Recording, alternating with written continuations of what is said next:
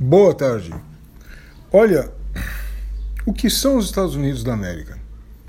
Por conta da live que eu fiz com o Daniel Plasto e o Cristiano, meu colega marxista, na quinta-feira passada, no podcast A Sagrada Família, surgiram algumas questões sobre esse país, né? Sobre, na verdade, como era a política dele, né? o Cristiano, com sua visão marxista, desacreditava do modelo democrático deles eu contemporizei dizendo que eu concordava com o modelo, só que eu assumia que os Estados Unidos são um império, dei meu conceito de império, etc e tal. Uh, bom, foi uma discussão que inclusive falamos sobre polarização, utilizamos os Estados Unidos como, como referência, né? E daí eu me lembrei que eu tinha um artigo em 2008 tratando dessa questão nacional deles, né? Um artigo curto, uma nota, e eu vou, vou lê-lo aqui, né? Não leio inteiro, mas uma parte dele, que é um comentário de um outro colega do antigo Orkut, que ele fala sobre os Estados Unidos. Ele diz assim, né? Abre aspas. América é outra terra.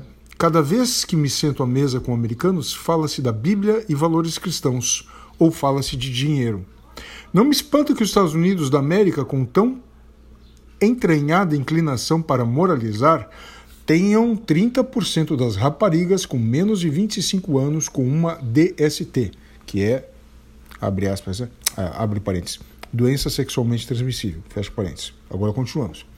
E que, para se alcançar a cúspide de um dos centros de, centros de igreja empresa, se coloque como requisito possuir conta bancária e patrimônio milionários. O negócio está lhes entranhado no sangue. Sem aristocracia e tradições aristocráticas, os Estados Unidos produziram uma ética de desembaraço que tudo desculpa e isenta no plano da reprodução do dinheiro, mas exige uma ética sexual que dir-se-ia mosaica. Contudo, nada ali é mosaico. Aquela sociedade acostumou-se de tal maneira às públicas virtudes e pecadilhos privados que não sabemos onde começa uma e a, a, a outra acaba. É o preço de 400 anos de calvinismo e 200 de negócios. Se há uma cultura americana, coisas. coisas que verdadeiramente me seduzem, cuidado com a palavra, tais como a bela filmografia e excelente literatura, outras levam-me a questionar se estamos perante uma derivação do Ocidente ou de uma civilização absolutamente distinta feita de sobras e refúgio do pior que a Europa mercantilista produziu aquela Europa dos mercadores e da caça às bruxas do século XVII que persiste sobreviver para além do razoável. Talvez seja tempo para os republicanos irem dar uma volta. Uh, fecha aspas e ele ainda comenta mais uma parte aqui que diz assim. Uh, não, fecha aspas. Daí o comentário seguinte que eu faço é: o post é interessante, mas me pergunto qual sociedade não apresenta dualidade moral-sexo só que representa de modo diverso, bem diverso, que podemos ver no caso brasileiro, dentre tantos outros. Li numa antiga National Geographic Brasil, né, matéria em que o fotógrafo americano foi indagado sobre sua origem pelo taxista moçambicano, que asseverou como admirava seu país, né, os Estados Unidos. Ao lhe perguntar se gostaria de se mudar para lá, o motorista moçambicano respondeu que sim, mas que morava com seus pais e estes não suportariam viver daquele jeito, pois eram muito cristãos. O narrador levou um choque. O narrador levou um choque, pois se apercebera do abismo existente entre o que achamos, entre o que achamos que somos, eles, os americanos, e como os outros não veem. Claro, os Estados Unidos é tudo isso muito mais. Ao mesmo tempo que ele é a terra das igrejas, do cristianismo, ele é a terra do sexo que pode ser mercantilizado facilmente, né, com restrições de idade, claro. Então, na verdade, quando tu toma um país uma certa expressão dele, tu está cometendo um erro, um erro atroz, né? Que um país, ele, ele, não é uma unidade homogênea culturalmente falando. A não ser que seja uma realidade muito pequena, né? Populacionalmente falando, territorialmente falando. Mas um país que é nada mais nada menos que a quarta maior extensão territorial do planeta, só menor do que Rússia, Canadá e China. Um país que tem a terceira maior população do planeta, mais de 300 milhões de habitantes, perdendo só para China e Índia. Tu acha que vai ter homogeneidade? Ainda mais um país que se erigiu sobre as bases do federalismo, onde cada estado tem uma grande autonomia legislativa. Um país onde as culturas se formaram de modo mais ou menos independente depois se aglutinaram. Um país onde existem leis e condados, em condados, que são subdivisões dos estados, com grande autonomia perante o Estado, onde alguns são restritivos com o consumo de bebida alcoólica nas ruas, outros não. Um país que tem leis para consumo de drogas, enquanto que outros são super contrários. Um país que tem eh, discussão sobre o que ensinar nas escolas, em total oposição a, a outros estados que permitem, uh, que aprovam justamente o contrário, como por exemplo teoria da evolução. Então, assim, ó, cara, esse tipo de generalização é grosseira. Né? É a mesma coisa que tu tentar entender o Brasil ou explicar para um, um gringo o que, que é o Brasil a partir de novela da Globo.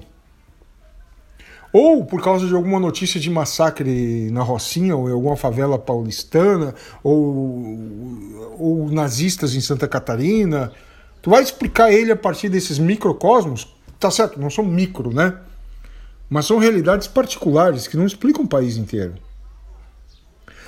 Aí eu continuo no meu comentário falando o seguinte, né? Eu, em minhas viagens, sempre tive que me explicar muito sobre é, como é o Brasil para quem tinha uma vaga ideia.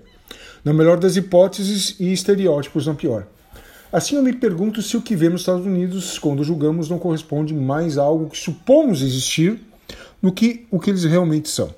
Sim, os Estados Unidos são diferentes porque são um país do excesso. Tudo lá é mais. O que é reflexo da sua economia. Ou sua economia que é reflexo do seu ethos, da sua maneira de ver o mundo. Não sei. Né?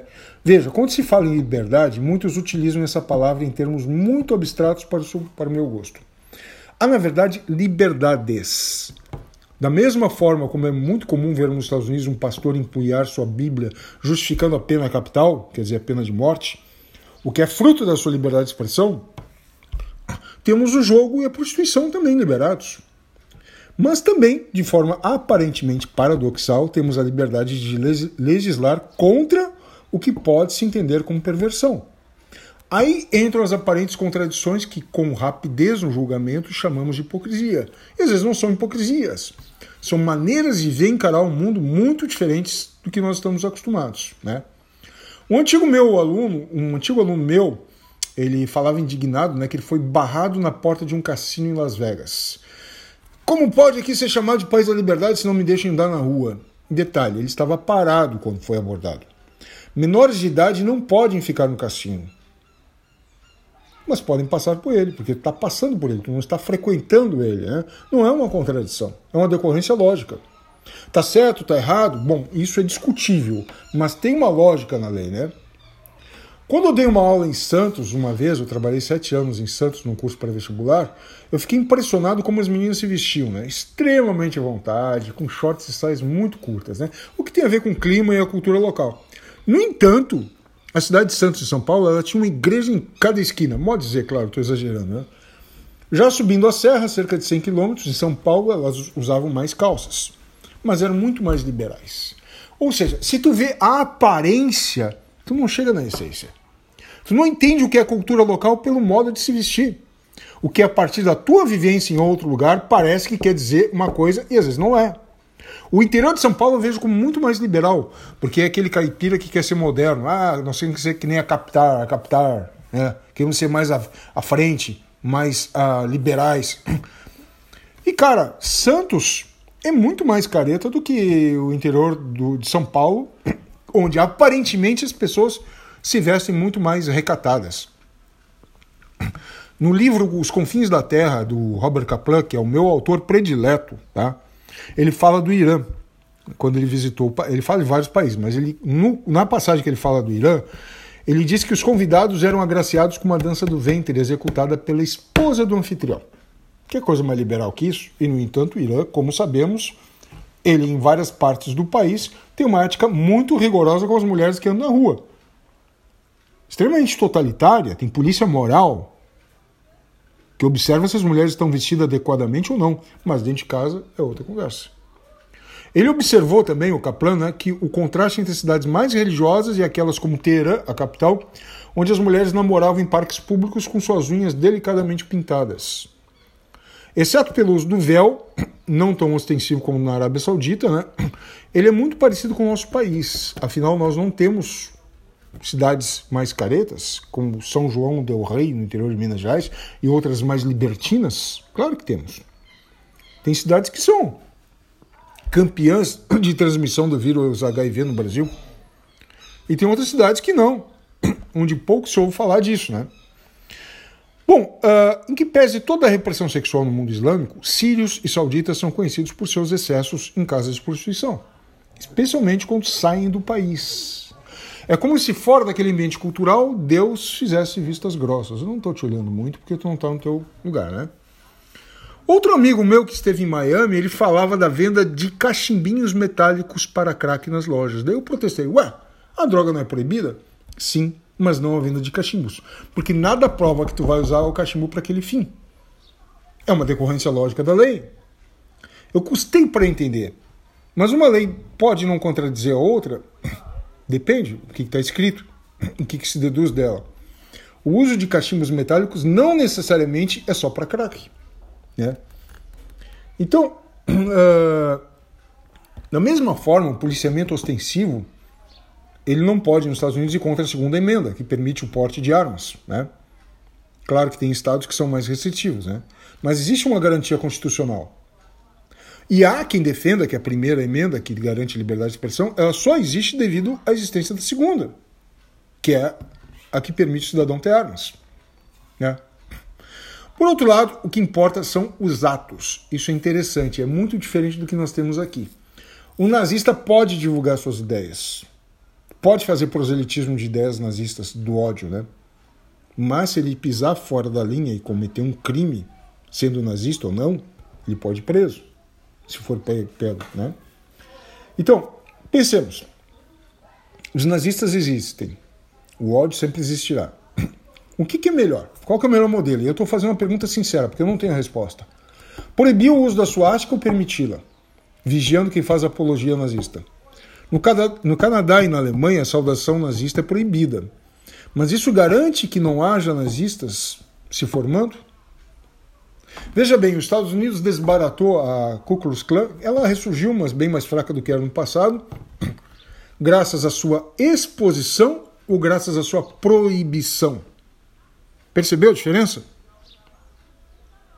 Leia um Freakonomics que fala sobre, sobre o episódio da Ku Klux Klan de um investigador, um jornalista, se não me engano, que tinha ódio da organização, se infiltrou nela e não conseguindo provar a ligação dos seus membros com, com atos nazistas, ele colocou a público tudo que sabia e com isso tirou vários segredos privados, que eram, eram segredos, tornou eles públicos, acabando com por, por, por, desmascarar certos códigos que davam proteção a esses indivíduos.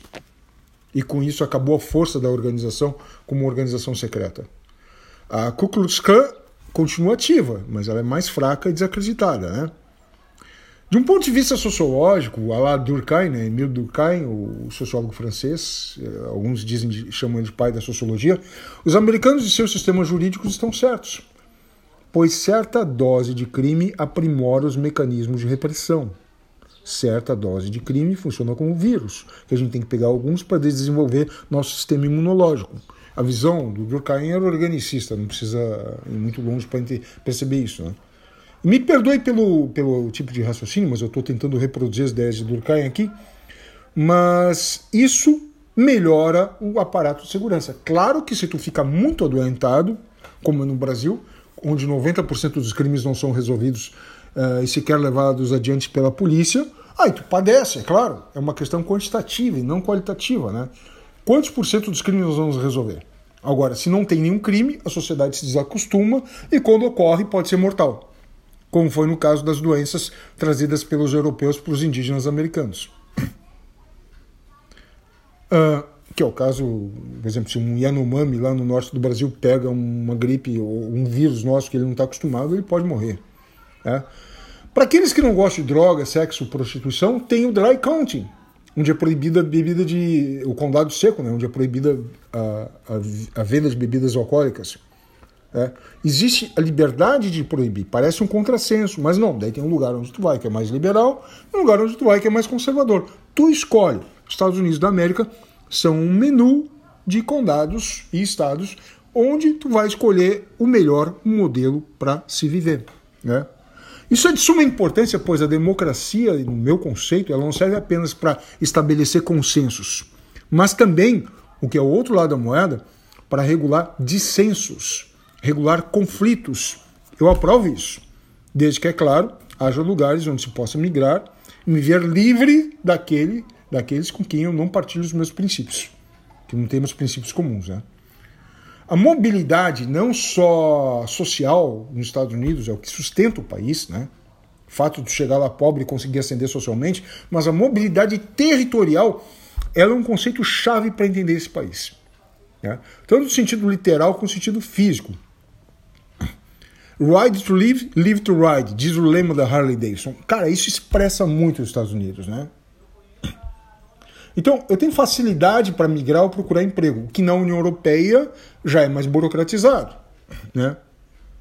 Então, assim, ó, cara, a, a liberdade de tu escolher o teu condado, o teu estado, o bairro, que tem a ver com o teu estilo de vida, é muito importante naquele país. Para o bem e para o mal, porque às vezes tu pode segregar demais as pessoas e se segregar de modo que tu não tem contato com quem é diferente. Isso também é um problema.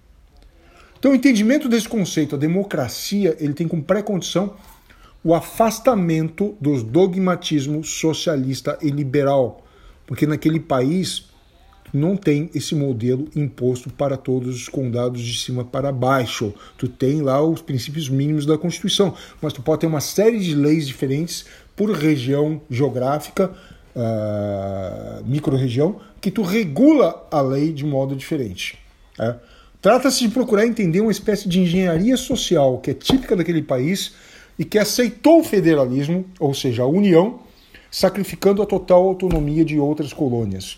É? Então isso é importante. Aqui quando se fala em federalismo no Brasil, se fala um conceito errado. Ah, se fala geralmente como um antepasso para o separatismo.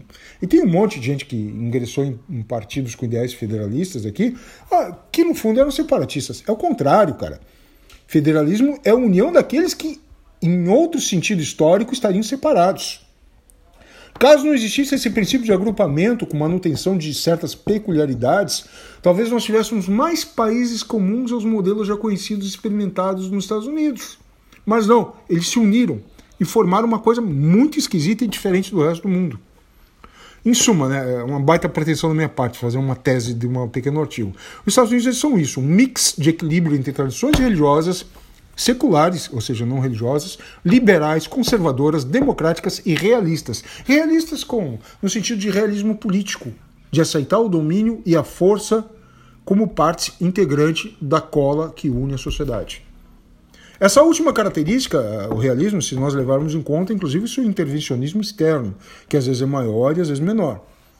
Para entendermos aquela formação social particular que se chama Estados Unidos da América, a gente tem que admitir que não existe um equilíbrio perfeito, harmônico, no, mas existem, tem, existem tensões, que às vezes elas se agravam. Tudo questão de quantidade, de grau. Às vezes está excessiva, como a gente acha, ou pelo menos eu, eu suponho que esteja agora.